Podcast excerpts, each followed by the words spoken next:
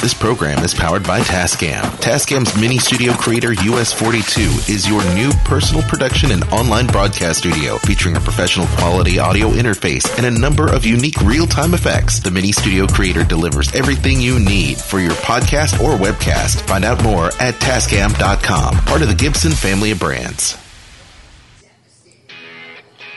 USB microphones and headphones provided by CAD Audio. CAD Audio, expression through innovation. Forgive the interruption, but I believe this requires your attention. Meanwhile, at the above ground underwater suborbital volcano lair, This is urgent. We need a response team. We're already putting together the best man. With all due respect, sir, so am I. I have a plan. That's a fake laugh. It's real. Mighty Marvel Geeks. That's what we call ourselves. Sort of like a team. Team? No, no, no. We're a chemical mixture that makes chaos. We're we're a time bomb. Well then, son, you've got a condition. Your show about all things Marvel with Mike, Kylan, and Eric. What a bunch of losers. I am Groot. That I did know. These people may be isolated, unbalanced even, but I believe with the right push, they can be exactly what we need. Suit up. I'm bringing the party to you. I have indeed been uploaded, sir. We're online and ready. And welcome to another edition of We Be of Mighty ah! Marvel Geeks. Woo! You've got your geeks crossed, dude. Yeah, in more ways than one. Um, again, welcome to Mighty Marvel Geeks. It's another issue because we have issues. Uh, it is Eric, Kylan, and myself. Izzy, I mean, Mike. Yeah. One of those weeks. Yeah. Are, are you sure you're you and you're not just an LMD or something? Unfortunately, we cannot ignore the inevitable. Yeah. LMDs are scary. We, uh, yeah, no. Oh, scary. Oh, we're, we're I think we're going to be talking a little bit more about LMDs as uh, the Agents of Shield LMD story arc continues. Uh, Shield doesn't have a good history with those things. Really don't. No, No, but no. but you know what I have heard? What? I've heard that Apple has acquired the patent by stealing it from Samsung and is coming out with the iLMD this fall. It'll cost about twenty percent more than a regular LMD and can only be run on about twenty percent of Shield bases. But the people who love it will swear by them. Is, is this I, I can see that. I, I can It- totally see that. is this coming with the new our new storage units called the iRacks and our new tennis shoes called the iRans? Yeah, yeah, yeah. Okay. Yeah, that. and, and this is this is where I apologize for that bad pun with the article, the uh, the product called I Sorry.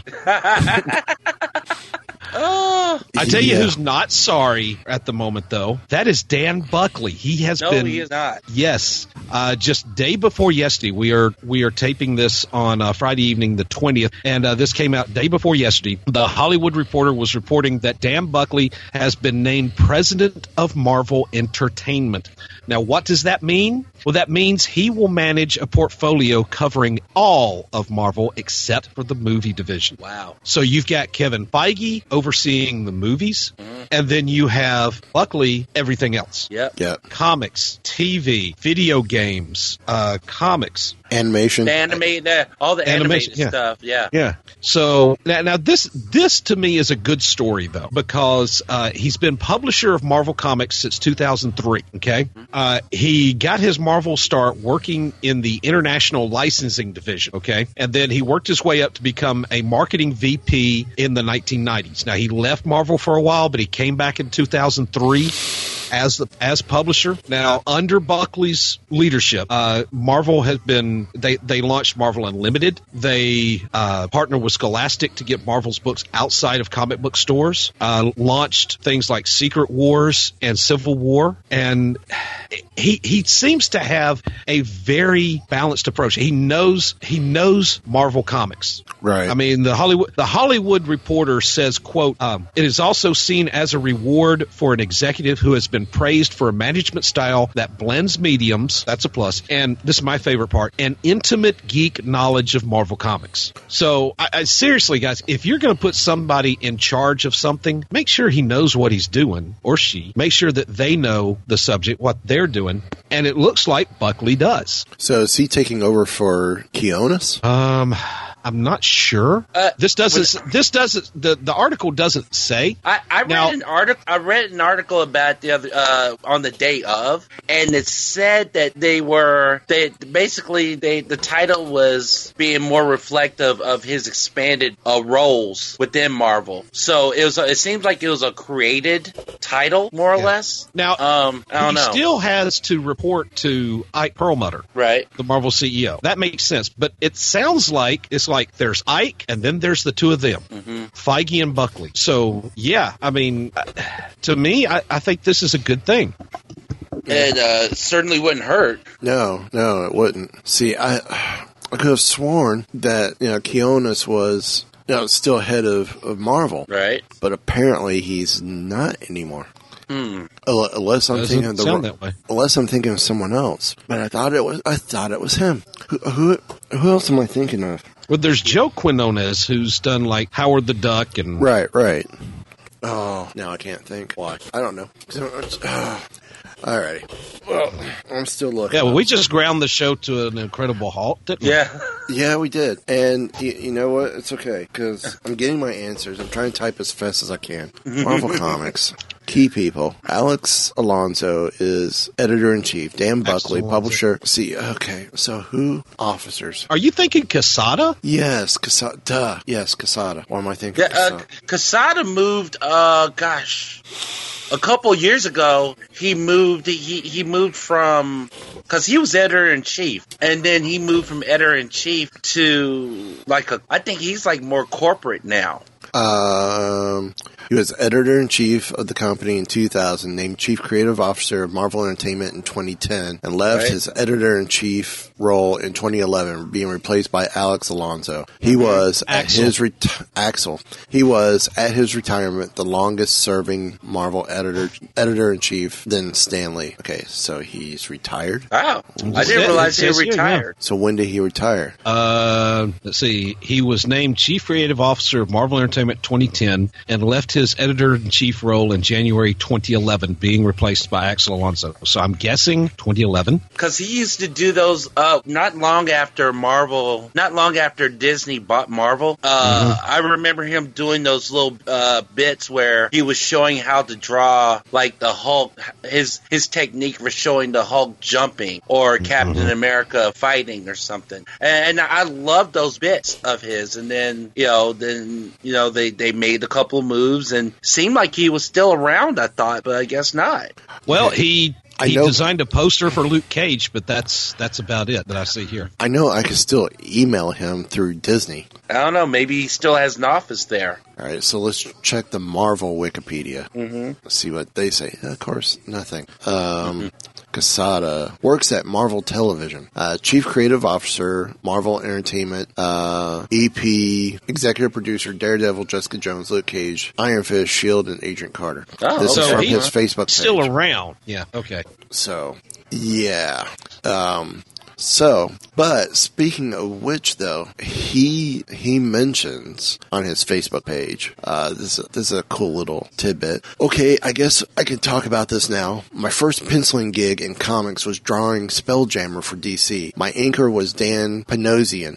Dan and I became great friends throughout the experience, and we never had the opportunity to work together again until I received a call from Hugh Jackman with an incredibly generous offer to draw a cover and some comic pages for his upcoming movie Logan.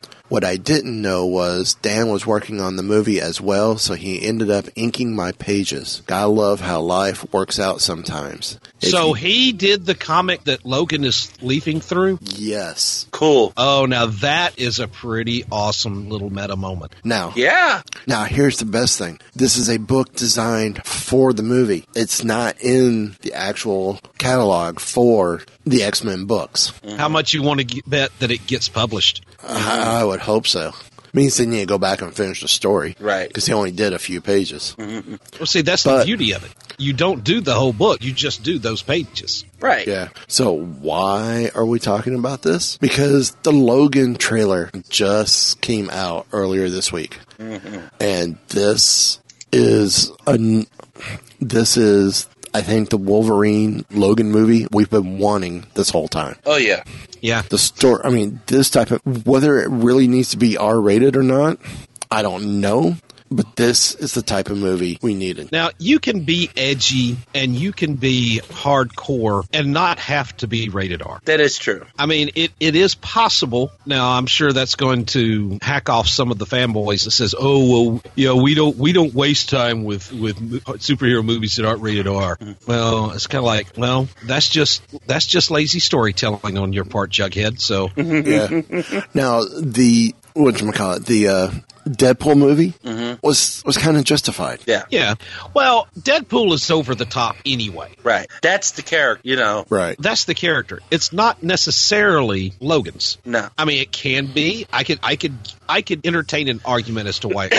It can be. but a, a PG-13 Deadpool movie would have been Steven Spielberg presents Freakazoid. Pretty much, yeah. If y'all remember that cartoon at all, mm-hmm. with some characters, dark and gritty works. Yeah. And with other characters, it doesn't work as much. No. But I like the tone that they have set for Logan. Yeah. It's not it, it's not a grand scope. I mean, we don't see he's not saving the world. No. I mean, he, he's not even saving the tri-state area. He, he's like he's saving himself. Yeah. And Laura and Professor Xavier. Yep. Well, it, it gets even better. Um, you know, we see in the movie Professor X drops an F, F bomb in this trailer, so we we know they're pushing the limits even more. Um, the whole convenience store scene with with X twenty three, where she bears her claws or threatens to bear her claws initially, and then the the way they have her going. And, and and having her fit in as almost Wolverine's daughter in the long run is brilliant. Yeah, I mean he's he's not her father father, but he But is a he's taken her father in. figure. Yeah. Yeah, I mean we've seen this kind of behavior from Logan before. It's like you know he, he would take he take in Kitty, he, Yeah. he would uh, uh, take in uh, Jubilee, and uh, in the movies he took in Rogue. Yeah. Now, and, and like I said, you know, we just talked about briefly too the uh, the comic book scene It's only the latest in a long line of meta moments in the movie, uh, or at least in this trailer. Um, one of the big ones is, of course, X twenty three. Um, The in the book. Um, I mean, it, it's funny how they bring in the X Men book for this. Mm-hmm. It's like, Well, well, you know, you always wonder because not it, it, it in in so, in so many superhero movies, you don't see the comic. Like Yeah. even in the Marvel comics, you see the comic. you know, like no Spidey, like why does this guy get respect? I don't get respect, and this is my comic. You know, you, you see that, uh, The- but you don't see that in the movies. I love that they're doing that here. The only the only character I could see where it would have been possibly done in the movie would have been Captain America. Yeah. With what Well, we what they were kind of have that Yeah. just a little bit with the with the trading card set. Yes. Yes. Yeah. Yeah. Because, and I like the fact that they're as now with uh, with Logan, they're kind of showing that their actions have uh, their actions have repercussions, and not necessarily like if you do this, bad things happen kind of thing. It's like you can't be completely under the radar. No. No. And that word of your exploits gets out. And of course, people are going to capitalize on that. Right. So what do they do? They move them into comic book form. It's like we, we do stories about these. and you know, and that's it- it's okay. It's like like it- it's almost like when you go back, going back to Captain America: First Avenger. Like he inherently knew that he was a living legend, Mm, that he was a living symbol, and he he knew that his actions carried weight. Uh, if for no one else, at least the his fellow soldiers around him. Well, the You know. way that the way that Senator Brandt had him eh, involved in in the PR campaign. Yeah. I mean, that's kind of a different animal a little bit because he knows there's marketing campaigns going on around. Mhm. I mean, he's in this these series of films and he goes around on this live tour. So I, it's a slightly different animal because if you look at that scene in the trailer where Logan is holding up the comic book, I got the impression that either A, they didn't really know a lot of that was going on, or, or more accurately, they had no say in it. I'm thinking there's no say. Yeah, I'm thinking more of the no say because, eh, I mean, seriously, if you're a mutant vigilante slash hero, um, you really don't want to be have that big of a public figure. You don't Yeah. want to have that much of a public presence. Uh, so you can't just show up for PR events. You can't just uh, you, you can't walk into Marvel Comics offices and say, "Hey, you're taking liberties with my adventures. I want my cut." Right. Right. So I'm I'm thinking this is kind of like more, kind of like more when he says it didn't. You know, a quarter of that happened and not in this way. I got the feeling that they're not particularly too happy with the comic books. Right. Well, you know, it, it's you know, okay. You think if if you think about it in real world terms, and and and I, I when when I'm watching a movie like this, that's what I do. I think I, I look at it in real world terms. And okay, so a mutant who is already on the fringe of society really wouldn't uh, like like you say they really wouldn't have much say if someone decided to make a comic book about their exploits. Okay, I understand that. And and then to take that and I guess who would be the who would be the legal advocate for something like that? Like in the case of the Fantastic Four, they're they're lawyered up already anyway. You you figure Yeah. that they'll they have somebody looking out for that sort of thing. The Avengers pretty much the same thing, you know. Yeah, you But- figure Stark's team of lawyers is probably ponying up for them Oh, too. yeah. Yeah, yeah, you know that uh, uh, along with no, I mean, because you know who's, uh, I mean, they obviously got a cut going on somewhere because you know they have action figures. And that that's true. That is something that we see in Agents of Shield and like in some of the movies. There there's swag out there for the for those superheroes. So somebody out there is handling that legal side for them. Um, when sure. it comes to some, it- it- it's not damage control. Know that. no, no, damage control cleans up after them though. You know. We never know Although- because the series isn't out yet. Well, here's the question. I'm just going to totally derail our, our planned conversation, but do you think with the the DC series Powerless coming to NBC, do you think we're going to see a damage control? I, you don't think so? I don't think so because that it's it's sounding a little bit too close. Yeah, it, it really I is. really I I do believe that Marvel if they wanted to get a damage control series out, It'd be out already. they missed the boat. They missed the boat. They Yeah. missed the window. Now Well- we, we have heard though that uh, let's see, what's his name? Um, oh crap! I'm kind of, I'm trying to think Oh who yeah, because was. the secret that somebody's got a secret uh, pro, uh, Marvel project. Yes, yes. Uh, I'm trying to think who it is.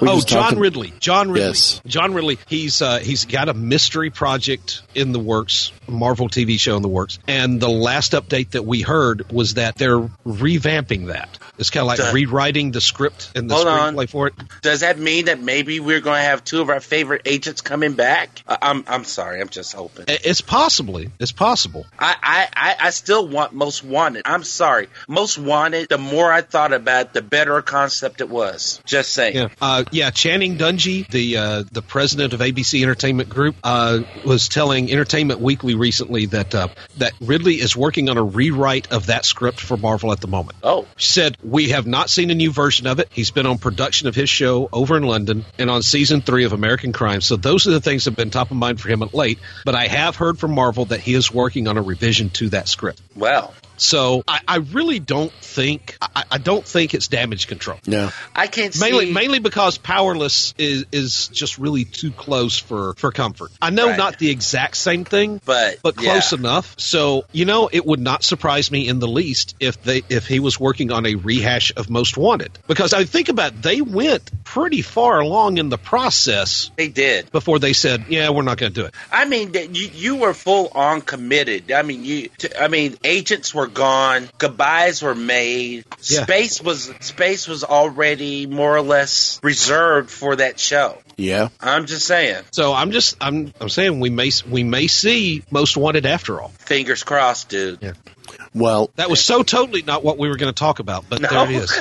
no, but I mean, let's go. No, Uh, I, I think we covered the trailer as much as we could, though. That's Yeah. true. That that yeah, and I I'm I'm actually excited for this Wolverine movie. Yes. This will be the second X Men franchise film Fox has done right. Well, you know, maybe they they they, they got Maybe a they've clue learned. from Wolver- They got a clue from Deadpool. They got a clue. We can hope.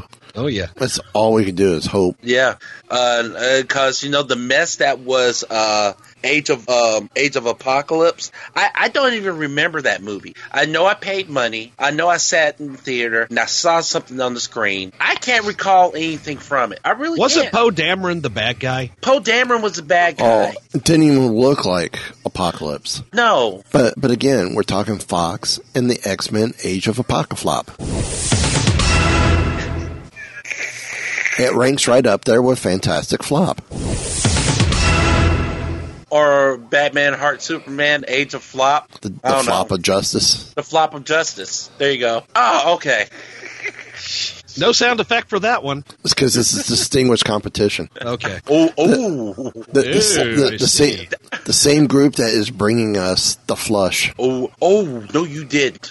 Yes, I did. oh. All right. Yes, I did. The flush. I, I don't understand that. I don't understand. You, you I- have one on TV. Why you have a completely different one in the movie? And they're both supposed to be the same one. I don't understand that. That's the first director going down with the flush. And that's the second director that's been hired that's probably going down with the flush as well. Hello, okie dokie. This not is the reason why I, I'm going to. I'm, I am going to work on the the wi- the the, the Winnabus, the Hellabago, the Hellabago, Hellabago. There. Okay. So we're going to have Eagle 6. No, you know why? You know why? Because I'm gonna get the hell. I'm gonna get the Winnebago that was in stripes. You know the one with the, the that was the urban the, The urban assault EM50? vehicle, the EM50. So it's going to be modif- so it's going to be modified. Next thing you know, we're going to have Barf and and Lodestar on the team. Hey, hey, they need we need pilots. I mean, I could pilot the thing, sure, but Does it come with Bill Murray with an Uzi? That's what I want to know. Ooh, yes. Now that's a man that could be cast in the MCU, and I would be full on happy with that. I, who would he be? I don't know. I would have said Justin Hammer, but because he's kind of got that goofy. Yeah, But, but Ju- the guy they cast is, is, is too good. Yeah, J- Justin Hammer was awkward and smart and just the right kind of weird. Mm-hmm. And you you know that you're not supposed to like him, but you can't help but like him. But you feel sorry for him at the same time. Yeah. Yeah, he's kind of like the Walmart brand of of military hardware. Okay, explain that one. I'm loving this. Explain it. Cheap. Yes. Yes. So, how about little Avengers Infinity War action here? Oh yeah. Okay. Because we're, we're hitting uh, that infinite death spiral. we we are yeah you know okay so there's m- more than a little bit of a rumor i'd say uh of, of that avengers infinity war is considering peter dinklage in a key role okay? Uh now what what we have is um uh, well you know that the cast for um infinity war is huge now. Okay. Yeah. and and so uh and so infinity war is not just a, a two part movie. And you know and so i guess infinity war and avengers 4 are shooting back to back. So they're i guess they're ex- expecting to see maybe a bit of a crossover going on. So the there are reports that peter dinklage is in talks with uh marvel uh to have a key role in infinity war now the thing is uh season 7 of uh, game of thrones has recently wrapped pr- principal photography so dinklage has time to shoot uh which would- i guess so shooting would actually start this summer now Well, this is well, uh, Game of an- Thrones. Game of Thrones season seven is going to be a short season anyway. Right, and, uh, and uh, mm, mm. See, see, th- that's the reason why you end up with coal in your stocking. He's lucky it's just coal. Seriously. So, and, and this is from an article from uh, denofgeek.com. Um, so, the thing is, they're uh, so they're kind of throwing out who could uh, Peter Dinklage, what what role could he play? Um, now this story, now uh, Infinity War is loosely based on the classic uh, Marvel uh, story Infinity Gauntlet that was uh, written by Jim Starlin, George Perez, and Ron Lim. So I remember when this story came out, it was huge. Uh, so they're throwing some names out there. There's Pip the Troll, um, and uh, which means there's a chance that we could see Pip the Troll in a future Guardians movie as well. Um, now, a, uh, guys, y'all could come in with this because we were talking about this earlier. They start throwing out a bunch of other uh, characters Yeah. who could play. I'm not I, personally. I can't see Well- these other characters. Well, that story also came out like three days before this recording by the Right. Nerdist, and it's like, okay, the Right. Nerdist is now reaching with some of this. But somewhere on Facebook, I saw an article that mentioned Pip the Troll, and then also mentioned the what was it, the Dwarf King from Asgard? King, yeah. Yeah. Yeah, Um, so now the article, the Den of Geek article, doesn't like it goes. It goes as far as Pip the Troll, uh, and it says that if we see him in Guardians, that chances are Adam Warlock would be sure to follow. And there, and there's been rumors that we may see Adam Warlock in the Guardians movie anyway. Um, Well, Gamora used to hang with him. right. So there's already a connection there. And you talk about uh, articles on, on the internet about this. Um, there is one, I'm looking at uh, one from comicbookmovie.com, and it's showing pictures where Dinklage is in a salon getting his hair dyed red.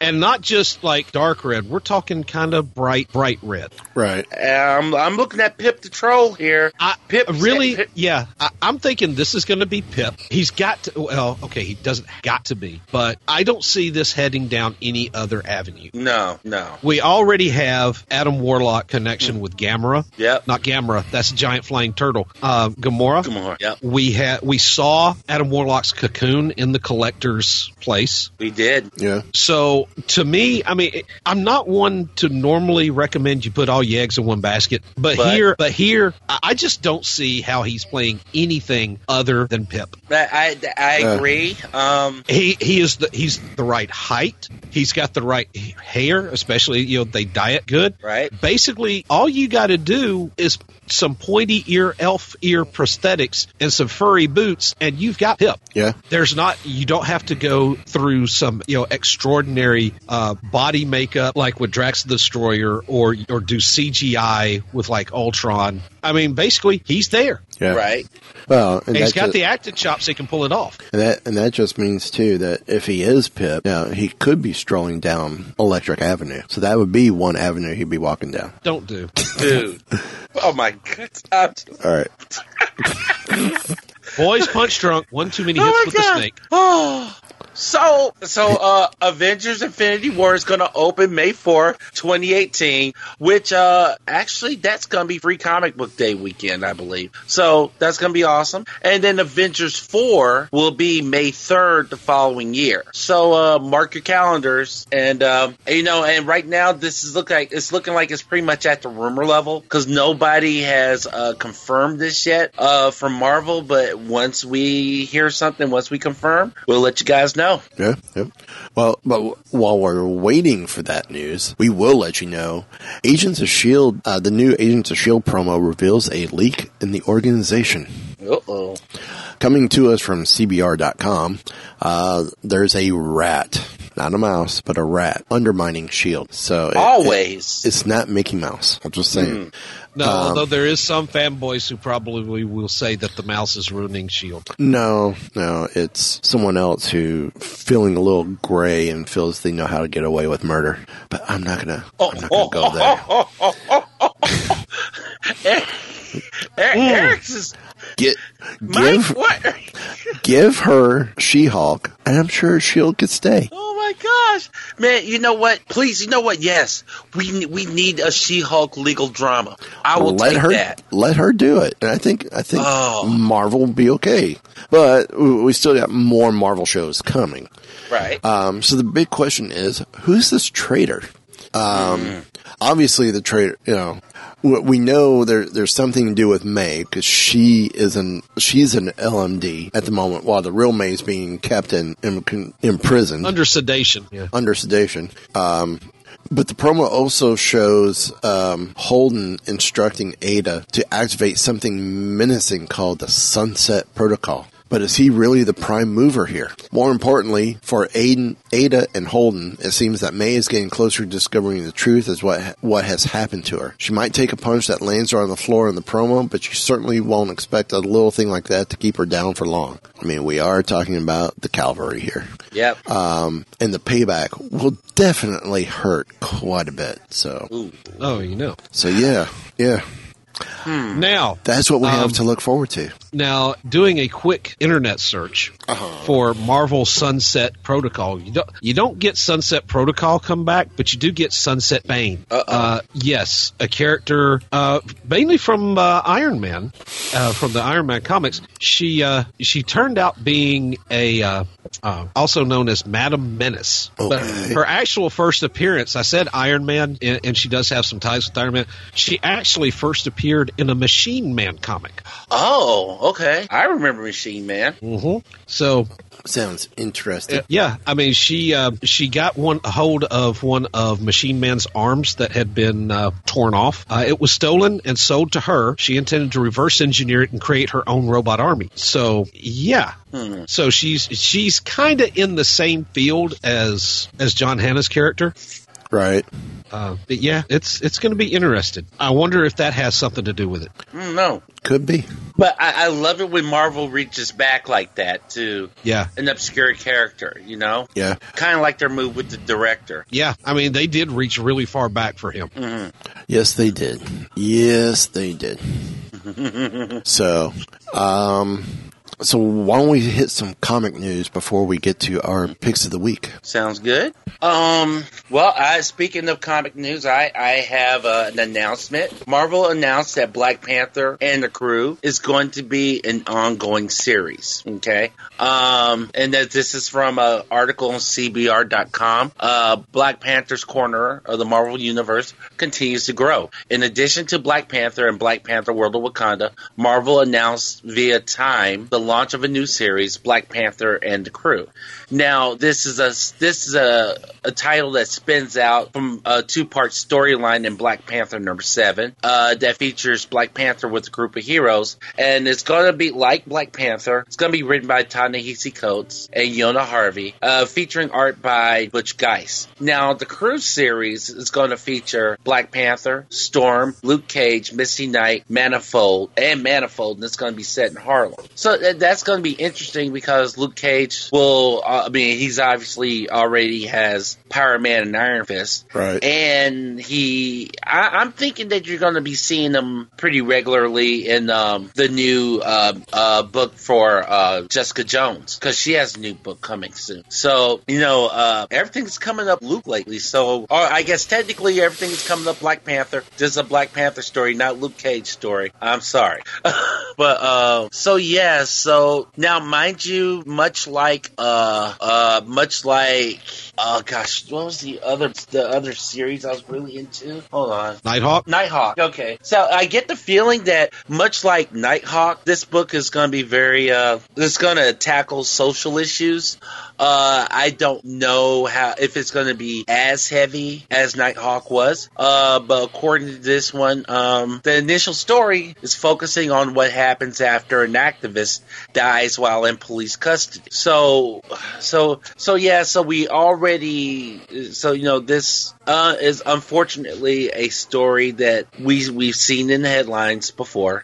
Uh, and, uh, and it's, it's not, uh, it's not something that Marvel has shied away from because it, this was, uh, an issue that are, that Marvel has addressed in their many titles over the years. So it's going to be interesting to see, number one, how this book, how well received this book is. Right. And if this book will be able to weather, uh, we'll, we'll see how time if timing is going to be a friend or an enemy of to this book, like what happened with uh with uh, Night Nighthawk. So we'll see. Well, I, I tell you something else that may be kind of a detriment to this series, you know, lasting for very long. Mm-hmm. Uh, I am looking at an article from comicbookmovie.com. It, uh, it the headline just reads, "It sounds like retailers are beginning to get seriously sick of Marvel due to poor sales." Hmm. Uh, yeah, and right underneath it, it says, "While Marvel isn't exactly struggling in terms of sales, comments from a variety of retailers point to them and their customers reaching the end of their tethers with endless new number one issues and big events." Hmm.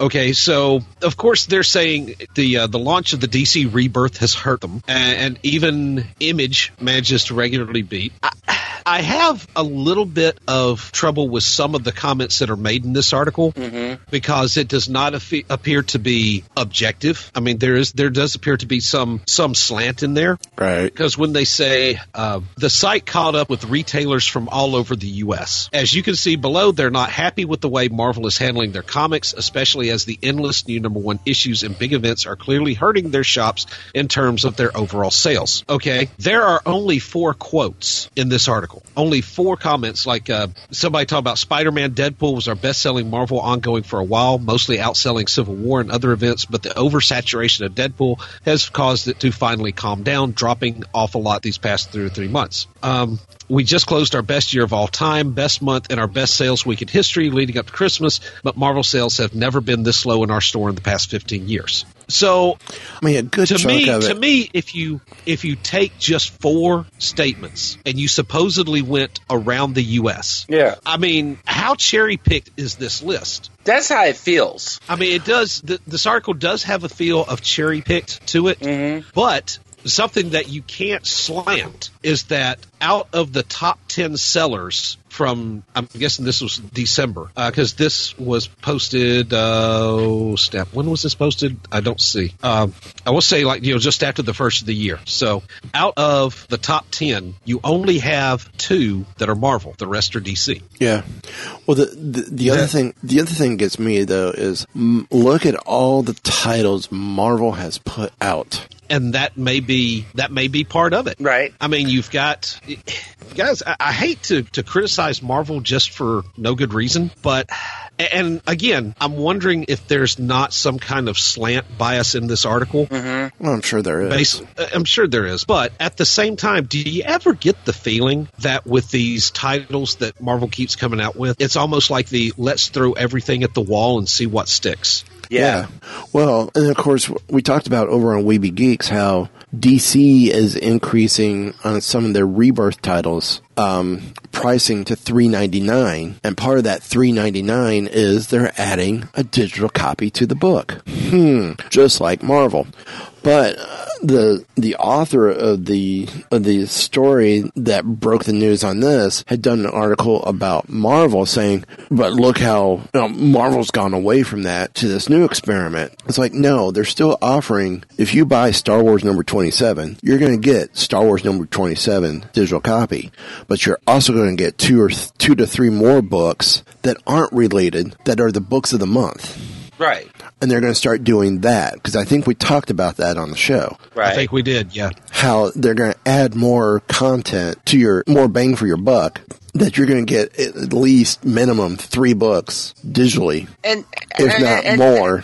That's awesome. I mean, that does not hurt. That doesn't hurt the buyer one bit, and you're getting pretty much two extra books that may possibly entice you. And you know, then you know, it's more shut up, Marvel, and take my money. You know, Yeah. that's the worst of it. You know. Yeah. Yeah. So, But I mean, again, though, in this article, the, the parts that cannot be argued are the numbers. true. And also, let's see, I'm trying to find where else this article it says it, but on the second ten, yeah, this this is a uh, this is one of the four, this is one of the four statements they got. Uh, Marvel took two spots in our store's top ten: Civil War number Civil War two number eight and Star Wars twenty six. Everything else was all DC as usual. Marvel had two more titles in our store's top twenty, with DC taking the other eight places there. Okay, so out of 20, 16 are DC, four are Marvel. Marvel. Yeah. I, I mean, bias or not, that's that's something. I don't know. How do you fix that? you know, do you think it's? Do you think it just has something to do with the fact that Rebirth is kind of hot right now? I, I, I have a problem with those numbers. Here's why. Okay. You walk into any comic shop, okay? Okay. You're go- you're going to have, of course, Marvel and DC. Those are given. But you have a slew of independent books on, out there too. So I find it hard to believe that the top 20 titles in a given store are divided between the big two. I, I, Of course. I kind of take issue with that. Now, of course, this is coming from just one store, Right. And we don't know how much this this was cherry picked. Exactly. I would, I personally would like to see more than four statements used to uh, to, to back up an assertion. Exactly. Right. I, So- I just, yeah. I'm going to say yes. I think they have a valid point with Marvel uh, again throwing stuff to the wall just see if they'll stick. Yeah. we get some good things out of that, like like Hawkeye, like Nova, like Howard the Duck. But we also get some that, well, not so much. But again, that that's kind of the nature of the beast. You are going to have titles that flounder for a variety of reasons, and you're going to have some that you just think, well, this is not going to work worth a darn. Uh, we'll do it out there just just to say we did it, and then it takes off like gangbusters, and you wind up extending the run because people like it. Right. Right. I don't. That's true. I honestly don't. know I don't. I honestly don't think Vader was supposed to last as long as it did. no. I don't know that they figured Star Wars would last as long as it has. Yeah. But I, I think Star Wars is going to keep going for quite some time. I mean, Oh, I'm not arguing that. Poe Dameron's going. I'm, I'm sure that's not going to go past twelve. Right. Maul's That's only a five. because that's Well, it, it's the same thing with with Kanan. Kanan was only supposed to be a five issue mini. Well, the sales were doing good, so they expanded it. Well, when they did, they kind of got lost on what they were going to do. So it was like more backstory that we didn't need. right. So, um, the uh, I mean, to me, the the Star Wars stuff's fine. The, the Disney Kingdom stuff is fine. It's with Marvel. It's so much the other characters. They don't know what they're gonna do. Right. I mean, now I'm not knocking it, but Black Panther is in three titles. Yeah. Uh, Black Panther is almost becoming the Batman of Marvel because. Well, you in know, some ways, he was to begin with. Right, exactly, and i- i- you know, Batman. I mean, uh, you know, Batman. You end up with Batman. You end up with uh, Detective Comics. You got, you know, was it used to be Batman the Outsiders? I mean, there was one point where there was like two Batman books for every other DC title out there, and not, you know, there's. I don't know. I, I get that we want to have variety. We want to have content. We want to give the fans an opportunity to be exposed to as much of the Marvel universe as possible. I'm all Right. for that. I really am. But when it gets to the point where it feels, like I said, it feels like, hey, let's just throw this out there and see what see what uh, sticks. You know, I mean, like, do you really get to focus on what's quality? Like, I was enjoying um, Red Wolf. Red know? Wolf's gone bye bye. Red Wolf's gone. Um, So, uh, well, then let me ask this question, guys. Do you think that long running titles are out of style? Or, or I, don't want to say they're a thing of the past, but it, it, are we seeing a decline in those? Because, I mean, used to be you had, you know, the amazing Spider Man 537 or Captain America 350, and there was a certain amount of the, the public that would say that's too that's that's too long a history to get into. You don't want to pick it up at that point. Yeah. yeah. I, I mean, there there reaches a ah, certain ah, point ah. where you're fatigued with it. You can only tell so many different stories in so many different ways, Right. And by the time you reach three, four, five hundred issues, it's kind of like, what can you do with it? True. True. So I'm just I'm just wondering, are we going to see fewer and fewer titles last? I or or or maybe we maybe we're going to see a a change in the, in the way stories are told. Um, what what okay, a book that I really enjoyed back in the mid '90s was Legends of the Dark Knight. It would take a Batman story, and it'll be it'll be over four or five issues, one self-contained story, and then boom, and then you know then you had another story. And I was so hooked on that because that was a great way to end up with like a graphic novel level quality of story over a five issue arc. That sounds not not unlike what they were doing with classic X Men. Exactly. So, I mean, you would have the story from different points in the comics, Mm-hmm. and then you'd have like a backstory. Yeah. Yeah. And you know, may, maybe maybe that's something that they need to do, uh, just just to see. I mean, and and maybe kind of get away from the big event. I mean, we we've had Secret Wars, we've had Civil Wars, Civil War, we've had two Civil Wars and a Secret War, all Original Sin. Original Sin, uh, X Axis. Men versus Avengers. Yeah. Axis. Axis. Axis. And now we got uh we got Inhumans versus X Men. Yeah, I, I think I think it gets a bit unwieldy when you have so many big events going on. I, I, I just do. I think maybe let's. It's sort of like what happens when you know you finally get past the holidays and you realize that you've eaten you, that you ate like a jerk for for three weeks and you kind of need to go two or three days without food and let your body settle down. Yeah. Maybe that's kind of like what we need to do. Okay, No, I, I got another analogy for you. Okay. That goes along with the holidays. How many holiday specials have you seen where a character says, I wish it were Christmas every day, and they get that wish? And then after about a week or two of Christmas every day, they get sick and tired of it. Mm-hmm. And they realize that if every day is special, then no day is special. Exactly. So, you know, there is a sense of if everything's a big event, then nothing's a big event. Right. I Yeah. you know I kind of I you know I remember I remember Executioner song and I was excited for that. You know and I you know and I actually picked up every book in that run. I was committed to it. Yes. Um and uh, you know okay and that's fine. And I you know if and that was like back when something like that happened maybe once every 2 or 3 years. But uh, what ever since what 2000 2005 something like that it feels like every summer we have some big event and you just you just you, you spend spring waiting for the big event to happen and trying to decide exactly how committed you're going to be to said event you know Yeah. I don't know. I like you know there were certain things that happened when, within uh Civil War too that I paid attention to, and certain books I was reading did cross over, and I kind of I did keep up with what was going on, but I wasn't that committed to Civil War two. Well, You know? speaking speaking of books, um, just because of time, we're going to jump right into it. We get our picks of the week. So I Oh, know, yeah, yeah. I, I Yeah. know no no Shazbots this week. Um, tell you what, I'm going to go ahead and start us off. My first book, Star Wars number 27. Uh, writer is Jason Aaron. Artist is Salvador Larroca. Master Yoda finds himself on an all new world. That's it.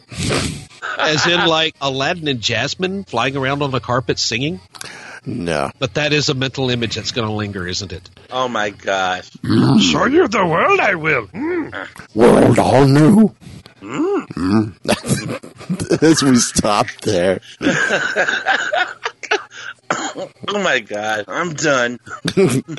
So, uh, how about we move on to Eric so you can bail me out? Okay. Uh, my first pick of the week is a number two issue. It is Hulk number two, written by Mariko Tamaki, penciled by Nico Leon. How can you fight the monster when the monster is yourself? As Jen continues to struggle with the Hulk and anger within herself, her newest client struggles with her own dark secrets. What happens when a terrified recluse is forced into the world against her will? When fear is pushed into the light, can Jen reconcile the two halves of herself in time to help her client? Okay. And yes, I do totally love this She Hulk as Hulk. Yes. Okay. Kylan, how about you? All right, so Daredevil number 16 is my first pick. Uh, the writer is Charles Soule, penciler is Goran Sudzuka, and the cover artist is Dan Panosian. The seventh day continues. A man who never misses only needs to pull the trigger once. That's not a fortune cookie, I promise. There you go. Well, I had problems picking a second book. Um, well, I picked a second book, and I, I went with Thunderbolts number nine. Uh, writer is Jim Zub, artist is Jon Malin. Um, sometimes you have to do the right thing with, with the team you've got, not the team you want. And it's a whole new world. Oh wait, sorry, that was Star Wars. Yeah, yeah there you go. Uh, Okay, my number two of the week is Moon Girl and Devil Dinosaur number 15. Written by Amy Reeder and Brandon Montclare, penciled by Natasha Bustos. Because you demanded it. Guest starring Riri Williams, Ironheart. There's room for two young, black, gifted kids in the Marvel U, isn't there? I love it. I say yes. I say yes. I love the cover. It's almost like they're, everybody's racing each other. Yeah, The two of the smartest people in the Marvel universe. One has a, a power suit, and the other one hangs out with a dinosaur. But on this cover, Lunella is is like she's taking a cue from Wile E. Coyote because she's got roller skates on and she's got a jetpack that is that is like propelling her forward, and the look on her face is just like she's channeling her inner cartoon character. Oh my god! I'm gonna have to go look at that cover. You're gonna have to look at this because Yeah. it's just it, it's hilarious. it, it's it's a great cover. This this has got to be one of my favorite co- covers of the past few months. Easy. Oh my god! It was awesome. So, Kylan, your second pick. My second pick is a number eight, The Punisher. Number eight. Uh, now, mind you, this is a parental advisory book. Uh, the writer is Becky Cloonan. The penciler is Steve Dillon. And the cover artist is Declan Shalvey. Over the river and through the woods, Frank gets help from an unlikely source. But trouble's not far behind. If you go out in the woods today, you're sure for a big surprise. I never thought I would see Frank Castle knitting. Knit one, purl He's two. probably he's probably knitting like a body bag or something. Probably. Knit one, pulled purl two, trigger three. Yeah, Uh, there pretty it much. is. Yeah, yeah. That might be show title as well. I like it. Knit one, purl two, trigger three. There you go. Knit one, purl two, Trigger three. trigger three. well, I had problems picking a third book, so I went with a trade paperback. Ah, It's not the first time I've gone with a trade paperback, but this one I'm super interested in. Star Wars Legends Epic Collection newspaper strips. oh, Ooh. As Classic we all say that in, univer- in unison. Classic tales of Star Wars from the funny pages to your bookshelves. Beginning in 1979, fans got a daily dose of a galaxy far, far away in their newspapers. Now this volume, you can savor, now with this volume, you can savor those stories without the 24 hour wait. C-3PO chronicles the adventures of the rebel heroes. Luke takes on his chances on a gambler's world. A sojourn on Tatooine is anything but peaceful. Princess Leia is put to work as an Imperial servant. Han Solo makes another Kessel run. Han and Chewie get more than they bargained for on a job, and Boba Fett makes his print debut. This is collecting classic Star Wars, the early adventures 1 through 9, classic Star Wars Han Solo's at Star's End 1 through 3, and classic Star Wars 1 through 3, and material from classic Star Wars 4. And I used to out- watch. th- I used to read that stuff pretty Oh religiously. yeah, mm-hmm. oh yeah. So yeah, I, I'm gonna have to get. I might, I might have to grab that. And that'll be worth the forty bucks. So, Yeah. uh, so Eric, your final pick of the week. My final pick of the week is. Uh, I think this was going to be my pick last week, but we didn't get a chance to do it. But uh, fortunately for me, it's been pushed back a week. it is Doctor Strange No. number 16, uh, written by Jason Aaron, penciled by Chris Bachalo. Blood in the Aether reaches its jaw dropping conclusion. Doctor Strange has run the gauntlet of his most powerful villains, and waiting at the end, the scariest of all, the dread Dormammu is back and bringing the hurt to his archenemy. Interesting. Dormammu, I've come to bargain. Okay. Dormammu, I've come to bargain. oh, It was like Groundhog Day all over. Yeah. Yeah. so, Kylan, your final pick of the week. my final pick of the week is Ghost Rider number three. Uh, the writer is Felipe Smith, penciler is Danilo Beyruth, and the cover artist is Felipe Smith. Uh, sibling rivals. Newly minted big sister Laura Kinney goes toe to toe with Tumblr's favorite big brother, Robbie Reyes. Plus, Gabe versus Gabby. Hey, uh, is any gonna stop the giant purple alien rampaging through Southern California? There you go. That's that. Well, I do have the uh, Marvel Unlimited pick for this week. And I have gone with Tales to Astonish number 64. Uh, which this came out in February of 1965. Um, there's two stories here. Uh, is Giant Man and the Incredible Hulk. Uh, the first one is When Atuma Strikes, uh, featuring characters Giant Man, aka Harry Pym, and the Wasp. Uh, villains is Atuma and Robotron. Um, synopsis is basically Harry Pym's working on a project involving his ants. He calls Janet over to bring him a box of tubes, which he accidentally drops. Um, Pym gets angry with Janet, causing her to get upset. Yeah, yeah, yeah. Um, while in her room, Janet Van Dyne thinks about how she feels foolish for being in love with a man who she feels will never uh, return the affection. She packs her clothes in a suitcase and boards a plane to an undisclosed location, leaving a note behind for Hank to read. So, flash forwarding. Meanwhile, Jane's plane gets taken into a fountain of bubbles by Atuma. Atuma is still embarrassed over the defeat that happened to him at the hands of the submariner and decides to redeem his honor by attacking the plane and planning on taking a human from it to study. The plane is taken to a newly created island next to the bubble fountain. Uh, Jane is chosen by Atuma to be the person for the underwater enemies to study. And for there, I'm going to leave you wanting more. Now, the second story um, featured characters is Bruce Banner. Supporting characters General Thaddeus Thunderbolt Ross, Glenn Talbot, Rick Jones, Betsy Ross. Other characters Lyndon B. Johnson. What? Starting as the last issue ended, Bruce Banner is locked in a government prison for allegedly trying to steal a device that he created for the army. He has been taken by tranquilizer pills to keep him, or he's been taking tranquilizer pills to keep him from turning into the Hulk while in jail. Uh, Thunderbolt and Major Talbot simply assure he is taking them to, to keep him from panicking. When Bruce is moved to DC prior to his trial, Rick Jones pays him a visit, and Bruce tells him he should just tell everyone the truth about who he is. Bruce says he can never do that, for if the enemies of America discovered who he was and how he got his powers, they might want to study him and use his powers for their own desires. Banner thinks out loud, or thinks aloud that he would reveal his identity to, but only to one person who would never let that information get out. This gives Rick an idea. He goes to see the President of the United States himself, Lyndon B. Johnson. At first, Rick can't get through to him, but he, but he gets through easily once he shows the staff his Avengers badge. Once President Johnson knows the truth, he immediately gives Bruce Banner a pardon. There you go. Now, this is why I picked the book. It has a president in it. And with today, with the transition of power uh, at the time of this recording, um, it doesn't matter who who who it is. Every four years, we go through this. We, we were going to do an article about 15 times a president appeared in Marvel Comics. This inspired me for this one just because of that story. Who would give Hulk a pardon if you have him in jail?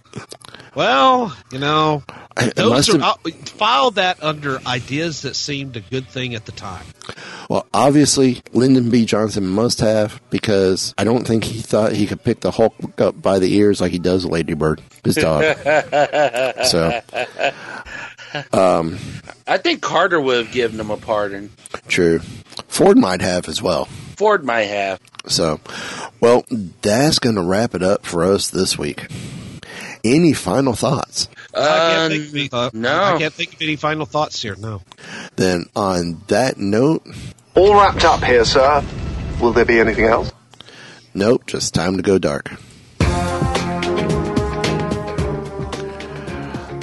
I'm sorry, that Logan trailer. Oh, Yeah. Yeah. I, yeah. I, oh my god. I mean, all the others, I'm like, yeah, cool. I want to see this, but this is one I'm going. I gotta see it. This is not feeling like a superhero movie.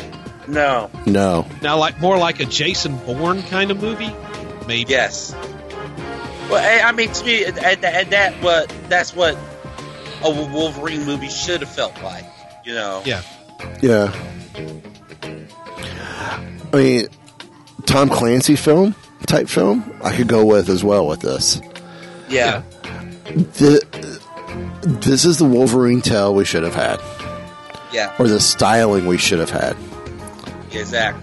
the Wolverine was close, but if they had done this with that, Yeah. It, it would it would have been ten times better. Yeah. Oh my.